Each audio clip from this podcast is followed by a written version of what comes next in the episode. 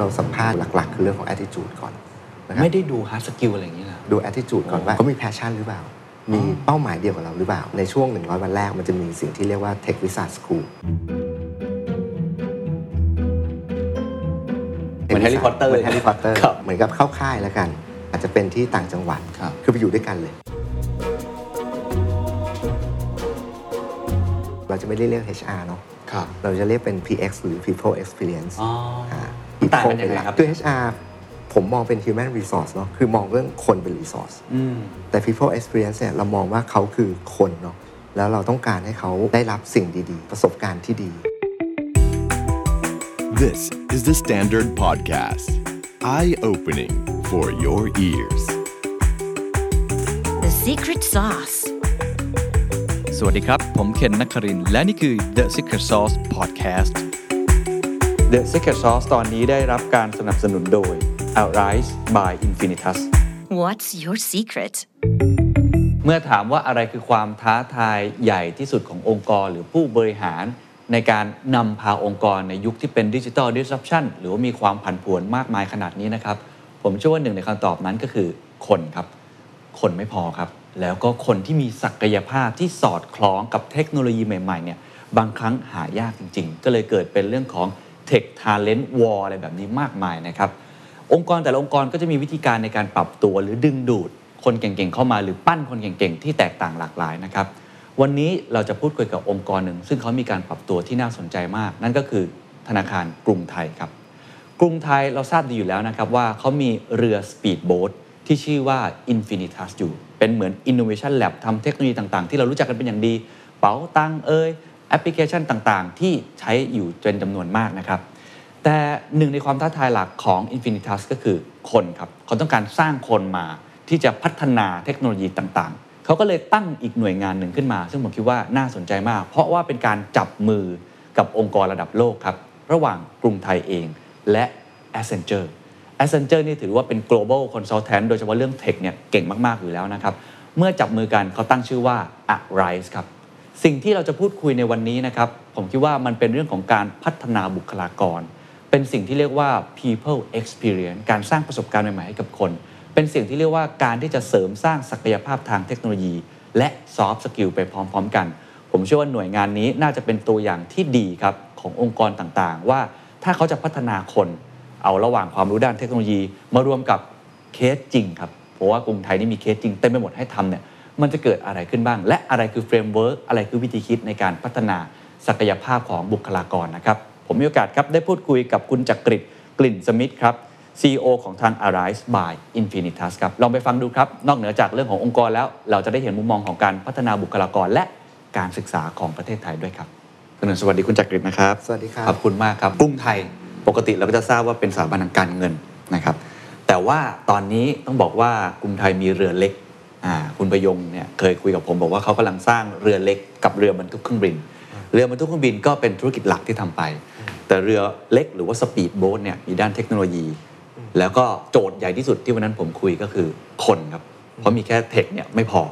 ต้องมีเรื่องของ people เข้ามาครับนั่นก็เป็นการกำเนิดขึ้นของ Arise ซึ่งเป็นการอ่าจับมือกันกับ Accenture อธิบายนิดนึงครับ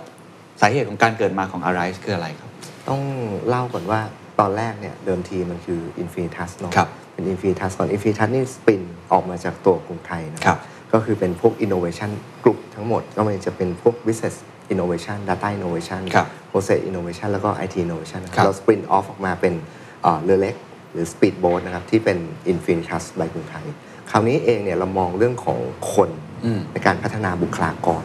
tech talent ทั้งหมดที่เกิดขึ้นในประเทศตอนนี้มันค่อนข้างขาดแคลน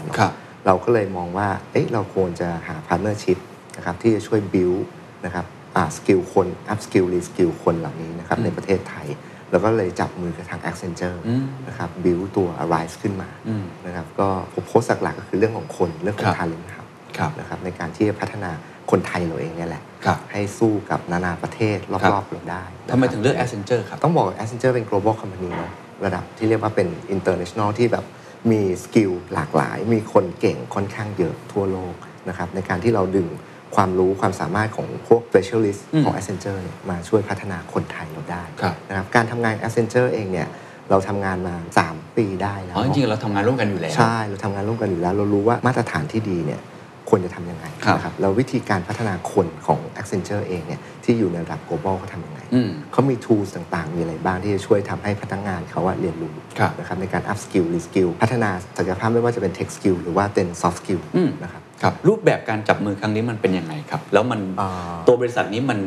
เรียกว่าอะไรดีครับ คือเป็น joint venture ที่เราจับมือกันก็คือกรุงไทยถือ 51 เนาะครับแล้วก็ Accenture ถือครับ49 นะครับ โดยที่ว่า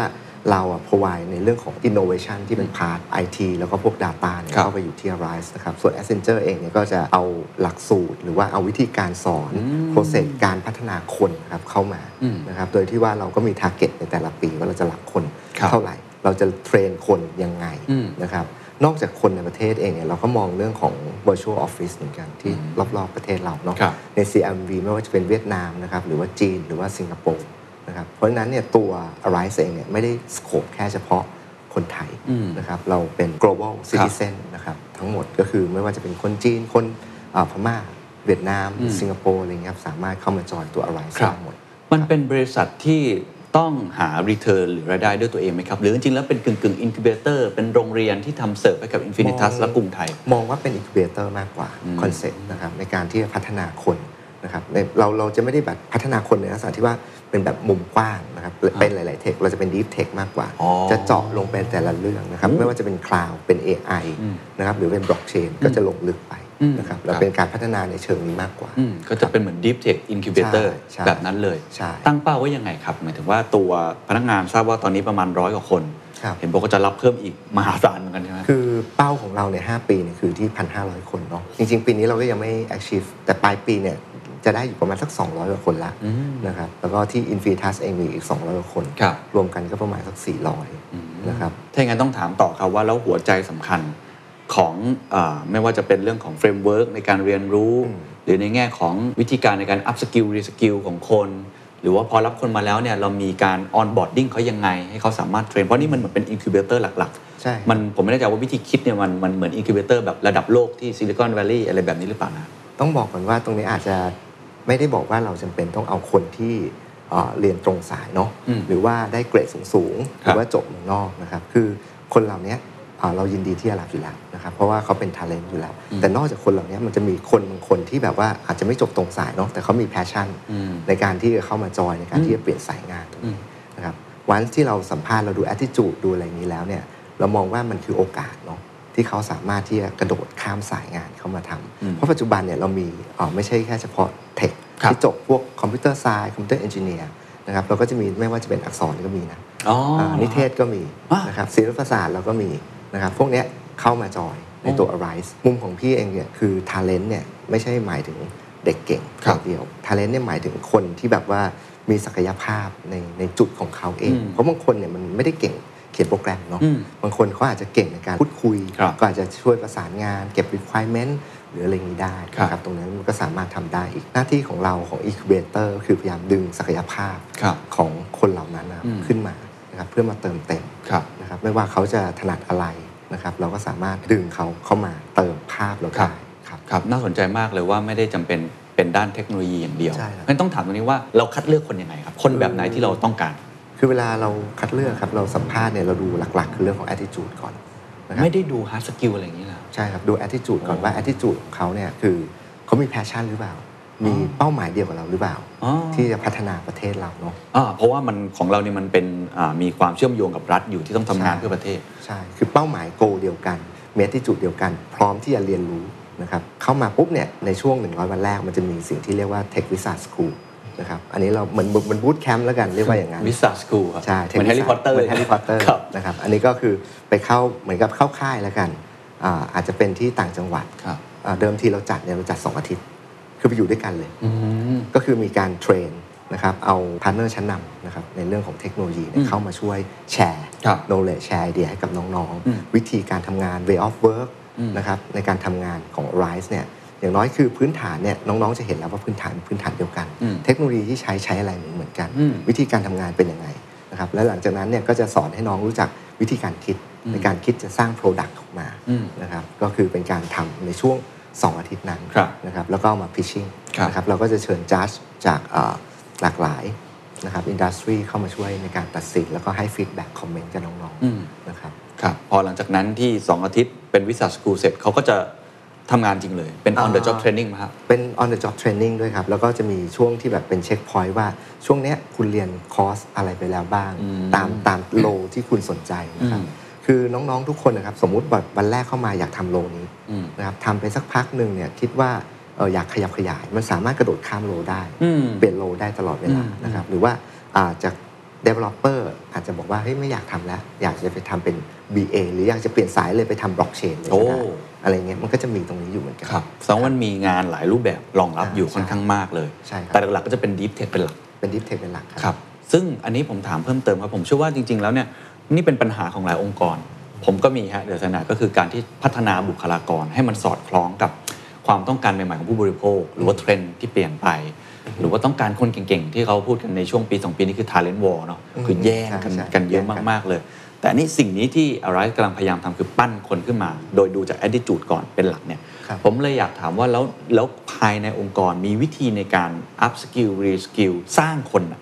เคล็ดลับในการสร้างคนในแบบ Arise กับฝั่งทาง Accenture ที่ทำงานร่วมกับกรุงไทยเนี่ยเป็นยังไงบ้างครับ framework คืออะไรอ่าถ้าพูดถึงเรื่องของ framework เองเนี่ยคือจริง ๆ แล้วเนี่ยด้วยโอกาสที่เราได้รับมาแล้วกันอืมแพลตฟอร์มที่เราดูแลอยู่เนี่ยไม่ว่าจะเป็นพวกเป๋าตัง next หรือว่าตัวเอ่อถุงเงิน หรือไม่ว่าจะเป็นพวกบล็อกเชนหรือว่า AI เนี่ยมันค่อนข้างใหญ่อืมนะครับลูกค้าค่อนข้างเรียกว่าเยอะมากๆอย่างเป๋าตังนี่ก็ 50กว่าล้านนะครับถุงเงินก็ล้านห้าเพราะฉะนั้นเนี่ยวิธีการดีไซน์ วิธีการคิดเนี่ยมันจะ up จากปกตินะครับอย่างเช่น สมมุติน้องบอกว่าน้องเขียน login หรือ login ธรรมดาเลยอะคครัรับบหรือว่า register ธรรมดาเนี่ยอาจจะเขียนง่าย ๆนะครับ อย่างที่เราเรียนมาที่มหาลัย แต่พอมารับสเกลใหญ่ๆปุ๊บเนี่ยอื มมันเขียนแบบเดิมไม่ได้แล้วอืมเพราะฉะนั้นสิ่งที่เราได้เรียนรู้นะครับจากการพัฒนาการออกแบบเนี่ยอ่าตัวแพลตฟอร์มใหญ่ขนาดใหญ่เนี่ยมันจะทำให้ช่วยให้น้องเนี่ยรู้จักคิดอืมนะครับว่าจะใช้ tools อะไรบ้างอืมนะครับมันมีเวทีให้เล่นครับมี tools ให้เล่นอืมนะครับแล้วก็มีเขาเรียกว่า tech coach แล้วกันคอยประกบอืมนะครับคอยดูแลน้องๆว่าเอ้ยควรจะเรียนหรือควรจะรู้เรื่องอะไรบ้างอืมเทคโนโลยีตัวไหนตัวใหม่ ๆ ที่เข้ามาบ้างอืมนะครับถ้าเทคโคชภายในเราไม่พอ เราก็จะจ้างเทคโคชจากข้างนอกเข้ามาช่วยเสริมอืมนะครับเพื่อที่จะแชร์ว่าเฮ้ยมันมีอ่าภาษาใหม่ๆอะไรเกิดขึ้นบ้างบล็อกเชนตัวใหม่เป็นยังไงบ้างครับอะไรเงี้ยครับครับนางคุณจักริดเชื่อไหมครับว่าทุกคนสามารถที่จะพัฒนาศักยภาพของตัวเองได้เพราะปกติตอนนี้ทุกคนคือรู้สึกว่าไม่ทันการอ่าก็คือจะจ้างนะเป็นมนุษย์ทองคำเลยครับโอ้ค่าตัวใช่แพใช่งตอนนี้มากๆ มันเสียเวลาไหมครับกับการค่อยๆเทรนไปเรื่อยๆเนี่ยตรงนี้เรามองยังไงครับ คือผมเชื่อว่าอ่าต้องบอกก่อนว่า environment ที่เรามีแล้วกัน environment ที่เรามีเนี่ยมันสามารถเรียกว่า push หรือว่าดึงศักยภาพของเด็กออกมาได้ค่อนข้างเยอะ เพราะว่างานที่ได้มาเนี่ยไม่ว่าจะเป็นเรื่องของไทม์ไลน์เนาะอืมเรื่องของเทคโนโลยีที่ใช้เนี่ยครับอ่ามันค่อนข้างอ่าเรียกว่ากดดันแล้วกันต้องเรียกว่าอย่างนั้นดีกว่า มันมีเรื่องของ time pressure เข้ามาเกี่ยวข้อง เพราะฉะนั้นเนี่ยคนเวลามาอยู่ในภาวะที่เราเรียกว่ากดดันในเรื่องของเวลานะครับมันจะรีดความสามารถหรือศักยภาพออกมาได้ดีที่สุดอืมนะครับ ทราบมาว่าจริงๆมี framework เรื่อง 5E ด้วยใช่ไหมในการอ่าใช้ใช่ตรงนี้ใช่อยากจะเล่าให้ฟังนิดนึงเพื่อเป็นประโยชน์กับทุกท่านครับ ก็จะเป็นพวก empowerment ครับนะครับอันนี้เราก็เปิดโอกาสให้กับน้องๆเองเนี่ยที่จะสามารถ feedback กลับมาได้อืมนะครับว่าสิ่งที่เขาอยากได้เนี่ยอยากเป็นคืออะไรอืมนะครับหรือว่าจะเป็นเรื่องของตัว education ครับเรียนทุกอย่างเนี่ยไม่ว่าจะเป็นอ่า soft skill หรือว่า hard skill เองเนี่ยก็จะเป็นตัวหนึ่งที่มันมีความสำคัญอืมนะครับกับอ่า ตัวน้องๆเองครับนะครับหรือเรื่องของ enrichment อืมนะครับแล้วก็ไม่ว่าจะเป็นเรื่องของ experience เองเนี่ยเราเรามองเรื่อง experience ก็เป็นเรื่องสำคัญเนาะอืมตั้งแต่วันแรกที่น้องๆเนี่ยเข้ามาครับนะครับเขาต้องได้รับ experience ที่ดีอืมนะครับได้รับการดูแลที่ดี experience ในเรื่องของการทำงานเนี่ยไม่ใช่เรียนแต่ทฤษฎีอ่านนะครับเขาต้องได้ปฏิบัติจริงครับนะครับต้องได้รับความรู้สึกจริงๆ อย่างตอนที่เราขึ้นระบบเองเนี่ยไม่ว่าจะเป็นโครงการที่ผ่านมาคนละครึ่งครับนะครับเราก็จะมีวอลลุ่ม ทุกคนก็จะไปจอยที่อืมวอลลุ่มกันทั้งหมดจะได้เห็นความรู้สึกว่าเอ๊ะเป็นยังไงอ่าคนเข้ามาตอนนี้เท่าไหร่ คนมาลงทะเบียนเท่าไหร่ อีกเรื่องก็จะเป็นเรื่องของอ่า exposure อืมนะครับ exposure เองเนี่ยเรามองว่าทุกคนเนี่ยมีศักยภาพครับนะครับเราก็เปิดโอกาสนะครับให้น้องๆเนี่ยสามารถแสดงนะครับตัว exposure ของเขาออกมานะครับแล้วก็พัฒนาในสิ่งที่เขาถนัดอืมนะครับครับ ฟังมาทั้งหมดก็มี 5E ที่น่าสนใจครับว่าจะ experience enrichment exposure education ครับนะครับ empowerment empowerment ครับซึ่งน่าจะเป็น framework สำคัญมาก ๆ ในตรงนี้ที่จะดึงดูดคนเข้ามาด้วย ผมว่าเหตุผลหนึ่งอันนี้อาจจะคุยกว้างขึ้นเนาะเหตุผลหนึ่งที่ทางกรุงไทยต้องปรับตัว แล้วก็ตั้งหน่วยงานนี้ขึ้นมาโดยไปจับมือกับ Accenture เนี่ยเพราะว่าอ่าอย่างที่บอกคนมันไม่พอใช่ไหมครับแล้วก็อ่าเราต้องพัฒนาบุคลากรของเรามากขึ้น มันก็เลยย้อนกลับไปถามว่าเอ๊ะแล้วสถาบันการศึกษาที่มีอยู่หรือการศึกษา ที่อยู่ในประเทศไทยเนี่ยมันมันเป็นยังไง ในมุมมองของคุณจักรินเนี่ยคิดว่ามันมันเป็นยังไงฮะในประเทศไทยเรื่องเทคทาเลนต์ต่าง ๆ เราควรจะพัฒนาตรงไหนเป็นพิเศษ หรือมีมุมไหนที่อยากจะเสริมไหมครับ คือถ้าในมุมของการศึกษาในประเทศไทยอันนี้ก็อาจจะแชร์ออกไปว่า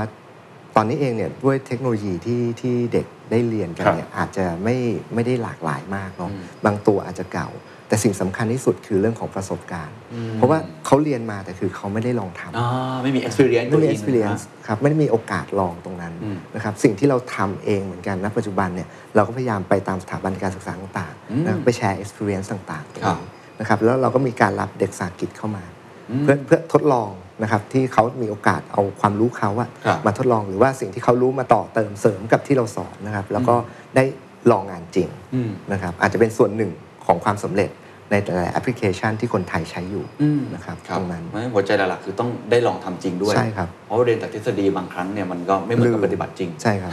เหมือนมันลืมอะไรอย่างนี้ด้วยนะเพราะว่าจริงๆคือมันเป็นหลักเกณฑ์อยู่แล้วครับคืออย่างแรกคือเราเรียนรู้เนาะอ่าเรียนรู้จากหนังสือ เราเรียนรู้จากเอ่อสิ่งที่เราเห็นครับนะครับหรือแต่คือสิ่งที่เราสำคัญมากที่สุดคือต้องลงมือทำอืมนะครับอืมมันจะเป็นตัวที่ทำให้อยู่กับเราครับมากขึ้นครับถ้าอย่างนี้มันต้องเกิดอา การเปลี่ยนแปลงยังไงบ้างครับ คิดว่าหลังจากนี้สถาบันการศึกษาต้องจับมือกับเอกชนมากขึ้น แบบนี้หรือว่าจริงๆเขาก็ต้องปรับตัวในมุมของเขา หรือเราจะมีส่วนร่วมในการสร้างเพราะผมว่านี่มันคือเรื่องของประเทศเลยนะใช่ครับเรื่องของเทคทาเลนนี่มันมันคือศักยภาพในการพัฒนาประเทศไทยไปสู่แบบ New S Curve ใหม่ หรือว่า Thailand 4.0 ที่เราพูดกันแม้กระทั่ง BCG เองก็เกี่ยวข้องกับเรื่องนี้นะครับใช่ครับอ่าคือคือจริงๆเนี่ยถ้าบอกว่าต่างคนต่างทำอะในมุมพี่เองพี่ว่ามันค่อนข้างยากอืมเพราะฉะนั้นเนี่ยการที่เราจะร่วมมือมันจะเป็นสิ่งที่ทำให้ เราสามารถกระโดดข้ามนะครับไปได้เร็วกว่านะครับการร่วมมือกับไม่ว่าจะเป็นองค์กรของรัฐ หรือว่าของภาคเอกชนก็ตามเนี่ยมันก็จะช่วยให้เอ่อเราพัฒนาครับบุคลากรนะครับตั้งแต่เอ่ออาจจะเด็กมหาลัยครับนะครับหรือว่าอาจจะเป็นมัธยมปลายเนี่ยครับให้ได้มีโอกาสได้เรียนรู้เพราะเดี๋ยวนี้เด็กมปลายนี่เขียนโปรแกรมเป็นแล้วอ่านะครับเท่าที่ดูอีกมุมหนึ่งที่อยากจะรู้ก็คือจากประสบการณ์ของคุณจักริดเองทำงานมาหลายที่แล้วก็มาที่กรุงไทยเนี่ยนะครับ ได้เรียนรู้อะไรจาก Accenture บ้าง ที่เขามี learning platform เขามี know how ที่เขาเป็น consult ระดับโลกเนาะเราเห็นอะไรบ้างแล้วที่เราเอามาปรับใช้ได้ครับ อย่างแรกสำคัญเลยคือเรื่องของ process นะครับวิธีการ communication อืมนะครับคือเขามี process ที่เรียกว่าเป็นระดับโลกแล้วกันอืมระดับอินเตอร์คือเป็น process ที่ได้รับการ proof แล้วเนาะอืมว่าใช้มาแล้วเนี่ยหลาย ๆ ประเทศเขาก็วิ่งตามเหมือนกันหมดทุกประเทศว่าวิธีการทำงานเป็นแบบนี้นะครับ เปิดมาเนี่ยไม่ใช่แบบว่ามาถึงปุ๊บลุยเลย เขาจะมีการทำพวก discovery ก่อนอ๋อเหรอนะครับว่าลูกค้าต้องการอะไรอ๋อเราต้องเข้าใจก่อนเนาะอืมแล้วก็ช่วยกันคิดนะครับหลังจากนั้นเนี่ยค่อยมาเริ่มออกแบบดีไซน์แล้วก็ค่อยทำนะครับซึ่งตรงนี้เองหลาย ๆ ที่ก็พัฒนาไปลักษณะเวนี้เหมือนกันอืมนะครับแต่นอกจาก process ในการพัฒนายังมี process ภายในอีกอืมวิธีการพัฒนาคนด้วยอืมนะครับคือ Accenture เขาก็จะมองเหมือนเหมือนกับบริษัท global company ทั่วไป คือต้องแบ่งเวลา นะครับเวลาการทำงานเวลาการเรียนรู้นะครับในการพัฒนาตัวเองด้วยอ่านะครับเด็กน้องๆที่เข้ามาส่วนใหญ่เนี่ยไม่ใช่เข้ามาปุ๊บแล้วลงเลยลงงานเลยมันต้องมีการกลุ่มมิ่งก่อนเนอะอ่าอ่าเพื่อให้เขาได้เรียนรู้ครับพัฒนาก่อน แล้วก็ต้องมีเช็คพอยต์ในแต่ละจุดว่าเฮ้ยเรียนไปได้ช่วงนี้ทำงานไปได้เท่านี้แล้วเนี่ยคุณมีการพัฒนาอะไรเพิ่มขึ้นหรือเปล่า หรือว่าคุณยังขาดอะไรหรือเปล่านะครับอืมเราก็ต้องเติมทั้ง PX team ครับก็ต้องเติมนะครับองค์กรเรานี้อ่าเราจะไม่ได้เรียก HR เนาะครับ เราจะเรียกเป็น PX หรือ People Experience อ๋ออ่าคือเรามองเรื่องของมันต่าง people กันยังไงเป็นหลักครับทำไมถึงไม่เลยคือ HR ผมมองเป็น human resource เนาะคือมองเรื่องคนเป็น resource อืมแต่ people experience เนี่ยเรามองว่าเขาคือคนเนาะแล้วเราต้องการให้เขาอ่าได้รับสิ่งดีๆ แล้วกันอืมอ่าประสบการณ์ที่ดีครับนะครับในการที่เราเข้ามาจอยตัว Arise ครับมันก็จะแตกต่างกันนิดนึงเราไม่ได้มองเขาเป็นแบบ resource ที่จะจับไปลงที่ไหนหรืออะไรเงี้ยครับครับไอ้มุมเมื่อกี้น่าสนใจมากอยากให้ขยายความเพิ่มเติมเพราะว่าเขาจะมีเหมือนกับ checkpoint เลย ว่าทำงานไปสักระยะหนึ่งพัฒนาตัวเองมากน้อยแค่ไหนคือเอ่อเท่าที่ผมทราบในองค์กรผมเองเนี่ยบางครั้งเนี่ยเราเราเป็น SME เนาะเราไม่ได้ใหญ่มากเนี่ยเราก็มี training แหละ แต่การ training ของเรามันคงไม่ได้มีแบบ checkpoint ขนาดนั้น เราก็ให้เขาเรียนรู้ระหว่างการทำงานไป เรามาทำงานด้วยกันก็เพื่อสร้างผลงาน แต่ในขณะเดียวกันเราเราเราไม่ได้เป็นโรงเรียน ไม่ได้เป็น incubator แต่เนี่ยวิธีการในการ treat คนเนี่ยมันมันค่อนข้างที่น่าสนใจ แล้วผมว่ามันเป็นคำตอบของยุคสมัยนะ เพราะว่าไม่งั้นบุคลากรของเราก็แยกส่วนอะอ่าเดี๋ยวทำงานเดี๋ยว reskill มันอะเดี๋ยวไปเวิร์กช็อปสักสามวันอะกลับมาทำงานเหมือนเดิม แต่มันไม่ได้มีการ synergy เลยทำงานร่วมกันทั้งสองอย่างเรียนไป แล้วก็ทำงานไปด้วยเนี่ยอันนี้อยากให้ขยายความเพิ่มเติมว่า มันจะใช้กับบริษัททั่วๆไปได้ไหมครับ หรือจะทำยังไงให้มันเกิด กระบวนการผมว่ามันเป็นการออกแบบวิธีการทำงานและการเรียนรู้ที่ที่น่าจะเหมาะสมกับยุคสมัยนี้มากครับต้องบอกก่อนว่าวิธีการที่เราใช้เนี่ยมันจะมีบางส่วนที่มาจากตั้งแต่เราทำอินโนเวชันเนาะอืมเพราะตอนนั้นเองเนี่ยคนเราก็ไม่ได้เยอะ เราก็เอาคนเราข้างในเนี่ยแหละอ่าที่เขามีความถนัดมีความเชี่ยวชาญแต่ละเรื่องเนี่ยเข้ามา สอนอืมนะครับมาพัฒนาในแต่ละจุดอืมนะครับแต่คราวนี้เวลาเราสอนไปแล้วปุ๊บเนี่ยเวลาเขาทำงานไปแล้วเนี่คยรับเราต้องมีการที่เราติดตามเรียกว่า follow up แล้วกัน ว่าเป็นยังไงบ้างอืมสิ่งที่เรียนรู้เป็นยังไงบ้าง แล้วสิ่งที่เรียนรู้ไปเนี่ยมันตอบโจทย์หรือเปล่าอืมคุณเข้าใจดีหรือเปล่าอืมหรือว่ายังขาดอะไรไปบ้างครับนะครับแล้วมีอะไรที่เป็น feedback มา ก็จะเป็นการที่เรียกว่า sharing กันอืมอ่าเราเรียกว่าเป็นการเล t โทแล้วกันอืมเล t โทสเปกทีฟนะครับก็เป็น feedback ของน้องๆกลับมาว่าไอ้ที่เรียนไปเนี่ย ใช้กับงานจริงได้หรือเปล่านะครับแล้วมีจุดไหนที่เราควรจะพัฒนาหรือปรับปรุงหลักสูตรเราไปอีกอืมนะครับตรงนั้นครับอ่าอย่างเมื่อกี้ที่บอกว่าตัว HR เราอาจจะเปลี่ยนคำพูดเป็น people experience ครับอานอกจากเปลี่ยนเรื่องของวิธีคิดในการบริหารคนแล้วเนี่ยไส้ในมันเปลี่ยนไปยังไงบ้างครับ มันมีตำแหน่งใหม่ๆไหมมันมีโปรเซสใหม่ ๆ ที่ไม่เหมือนกับ HR แบบเดิมๆ อย่างไรบ้างครับ ก็คืออย่างแรกคือ people PX นะครับ พี่ขอเรียก PX แล้วกัน PX เองเนี่ยคือต้องดูแลน้องๆ ตั้งแต่วันแรกที่เข้ามาอืมนะครับ ไม่ใช่แบบว่าเฮ้ยเข้ามาปุ๊บแล้วเนี่ยเขาก็เริ่มทำงานเลยอ่านะครับต้องมาดูแล้วว่าเอ้ยน้องคนเนี้ยเอ่อมาเขาเรียกว่าลงทีมไหนนะครับแล้วเขาต้องเรียนอะไรนะครับเข้ามาเนี่ยเราจะมีเรียกสิ่งที่เรียกว่า onboarding ก่อนอืมให้เขาเข้าใจองค์กรทั้งหมดก่อนว่าเป็นยังไงนะครับมีเอ่อไม่ว่าจะเป็น อุปกรณ์ที่จำเป็นแล้วกันครับที่ใช้ในการทำงานครับทั้งหมดเราก็จะให้ตรงนั้นไป แล้วเราก็จะมีเอ่อพนักงานแต่ละคนนะครับก็จะมี HR คอยดูแลอืมเราจะแยกกันไปเลย ว่าแพลตฟอร์มเนี้ยอ่าอาจจะมี HR คนหนึ่งที่ดูแล คอยติดตามน้องๆ ว่าเฮ้ยน้องเป็นอะไรมีปัญหาอะไรหรือเปล่าอะไรเงี้ยครับนอกจากที่ว่าเขาคุยกับพี่ที่เป็นหัวหน้าทีมได้แล้วเขาก็ยังคุยกับ HR ได้ด้วย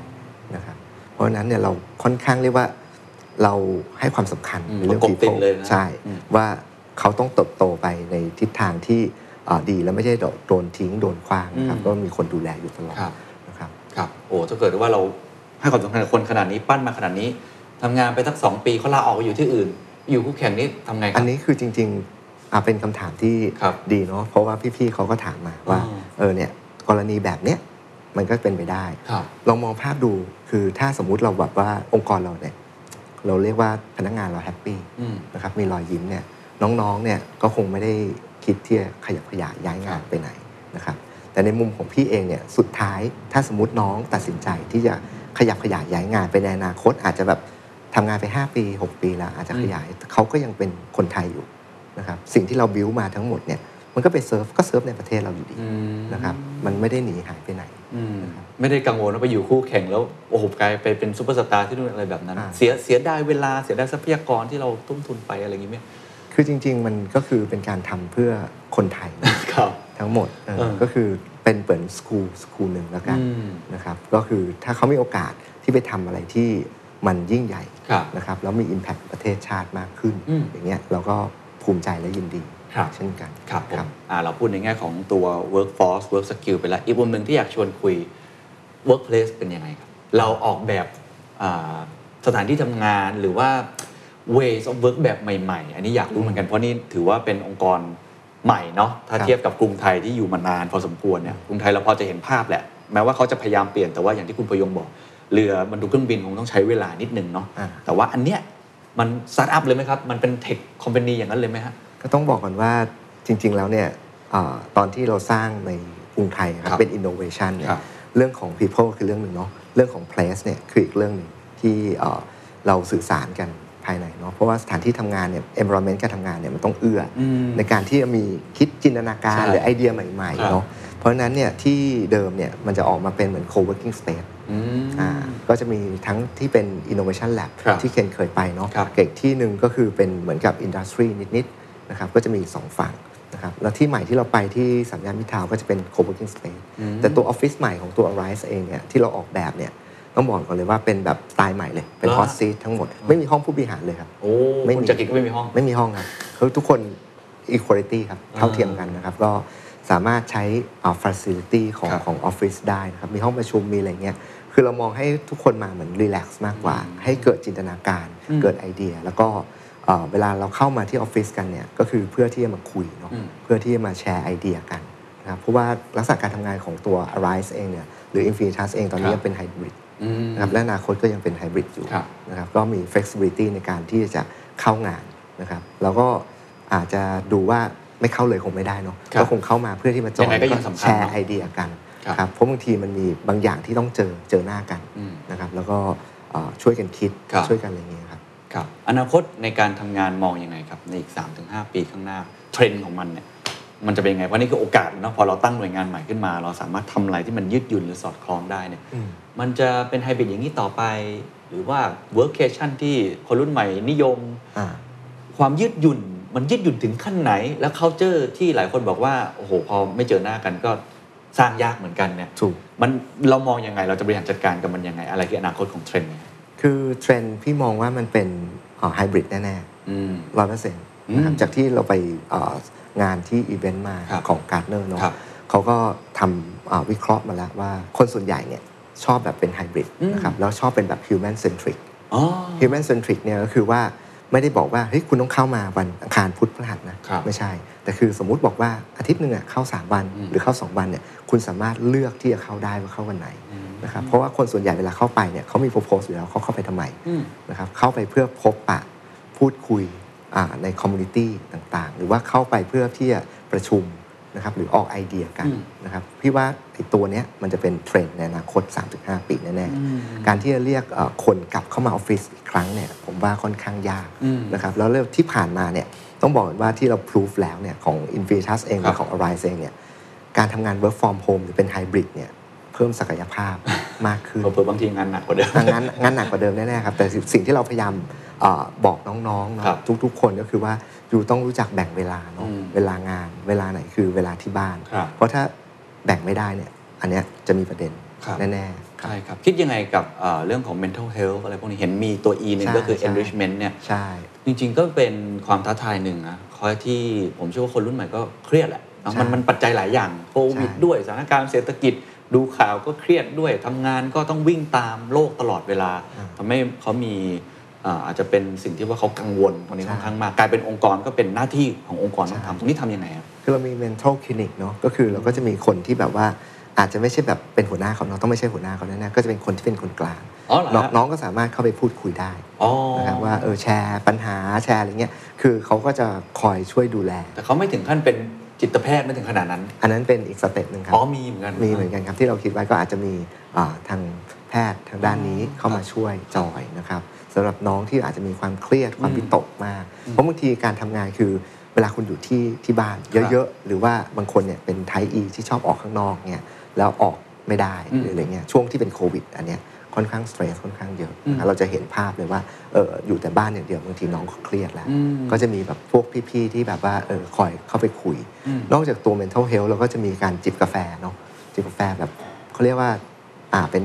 การเอา skip level หรือน้องๆ เข้ามาคุยกันอ่าแชร์กันตรงไปตรงมาอะไรเงี้ยครับแบบ feedback สกันุนกสนุกอ่าสนุกสนุกกันอะไรเงี้ยครับอ่าน้องๆก็จะมีแบบเอ่อพูดพูดคุยกันกินไปก็คุยกันไปไม่ได้มีปัญหาอะไรอืมครับทั้งหมดนี่ถือว่าเป็นการพลิกโฉมกรุงไทยเหมือนกันนะฮะเพราะนี่คือจะเป็นคนที่จะไปเซิร์ฟกับอ่าผลิตภัณฑ์ต่างๆรวมทั้งบริการต่างๆ ที่มากขึ้นด้วย ผมเลยอยากถามช่วงท้ายว่ามองอนาคตของ Arise ยังไงบ้าง อาจจะ 3-5 ปีก็ได้ครับว่า เราจะอยู่ตรงไหนเราจะเป็นใคร เราจะมี business model อื่น ๆ เพิ่มหรือเปล่า หรือเราจะขยายมันยังไงอ่าคือตัว Arise เองอย่างแรกคือในช่วง 3-5 ปีเนี่ย target ของเราคือเรื่องของการพัฒนาคนก่อนเนาะครับอ่านอกจากการพัฒนาคนเองเนี่ยเราเราไม่ได้บอกว่าเราจะเซิร์ฟเฉพาะแค่กรุงไทยอืมในกรุงไทยเนี่ยคือคือเขาเรียกว่า target แรกของเราครับบริษัทในเครือทั้งหมดนะครับแต่คราวนี้ไม่ว่าจะเป็นหน่วยงานภาครัฐ หรือว่าอาจจะเป็น SME หรืออะไรเงี้ยเราก็สามารถที่จะอ่า provide ได้ถ้า solution ของเราเนี่ยสามารถตอบโจทย์กับครับทางลูกค้าได้อ่านะครับนอกจากนี้ก็จะเป็นเรื่องของ professional service แหละอ๋อนะครับเพราะว่าตัวเราเองเนี่ยมีโอกาสได้เล่น tech ค่อนข้างลึก เรามี deep tech เยอะนะครับมีโอกาสได้เล่นเทคโนโลยีใหม่ๆ ค่อนข้างเยอะ เพราะฉะนั้นเนี่ยตรงนี้ก็จะเป็น service หนึ่งที่เราสามารถ provide ให้กับลูกค้าได้อ่าอาจจะเป็นบริการด้านเทคโนโลยีใช่เป็นครับ consult หรือใช่จะเป็นเรื่องครัโอบ operation ได้ด้วยใช่ครับอะสุดท้ายแล้วกันนะครับอาจจะฝากถึงทุกท่านที่ฟังอยู่อย่างที่ผมเกริ่นตั้งแต่ตอนต้นว่าเอ่อ จริงๆ สิ่งที่ Arise กำลังพยายามทำเนี่ยมันเป็นบรรทัดฐานใหม่ที่ดี เพราะว่ามันเป็นการสร้างคน แล้วก็อย่างที่คุณจักริดบอกไม่เป็นไร อยู่ที่นี่อยู่ที่อื่นก็โอเค คนไทยเหมือนกัน อย่างน้อยก็ช่วยพัฒนาบุคลากร เพราะว่าผมคุยกับผู้บริหารท่านไหน เวลาถามว่าอะไรเป็นปัญหาใหญ่สุดนอนไม่หลับเขาบอกคน เพราะว่าความสามารถของคนเนี่ยในคนไทยเนี่ยในการพัฒนาตรงนี้มันเป็นความท้าทายจริง ๆ อาจจะให้ฝากถึงผู้นำองค์กรหรือคนทำงานเราจะสร้าง ศักยภาพของเราอย่างไรต่อไปใน 3-5 ปีหลังจากนี้ที่โลกนี่เต็มไปด้วยความผันผวนท้าทาย เราเตรียมตัวเองยังไงดีครับ อย่างแรกเลยที่สำคัญคือเราต้องเข้าใจเขาก่อนอืมนะครับนั่นคือสิ่งที่เราจะเริ่มต้นในการพัฒนาคนได้ครับนี่คือสิ่งสำคัญที่สุดนะครับ ประตูบานแรกคือเราต้องทำความเข้าใจเขาก่อนใช่หลังจากนั้นสิ่งอื่นก็จะตามมาเองนะครับวันนี้ขอบคุณมากนะครับครับขอบคุณครับขอบคุณครับ And that's the secret sauce. ถ้าคุณชื่นชอบ The Secret Sauce episode นี้นะครับ ก็ฝากแชร์ให้กับเพื่อนๆ คุณต่อด้วยนะครับ และคุณยังสามารถติดตาม The Secret Sauce ได้ใน Spotify, SoundCloud, Apple Podcast, Podbean, YouTube และ Podcast Player ที่คุณใช้อยู่นะครับ และอย่าลืมติดตาม Facebook Fanpage The Secret Sauce เข้ามาติชมเข้ามาพูดคุยกับผมได้เลยนะครับ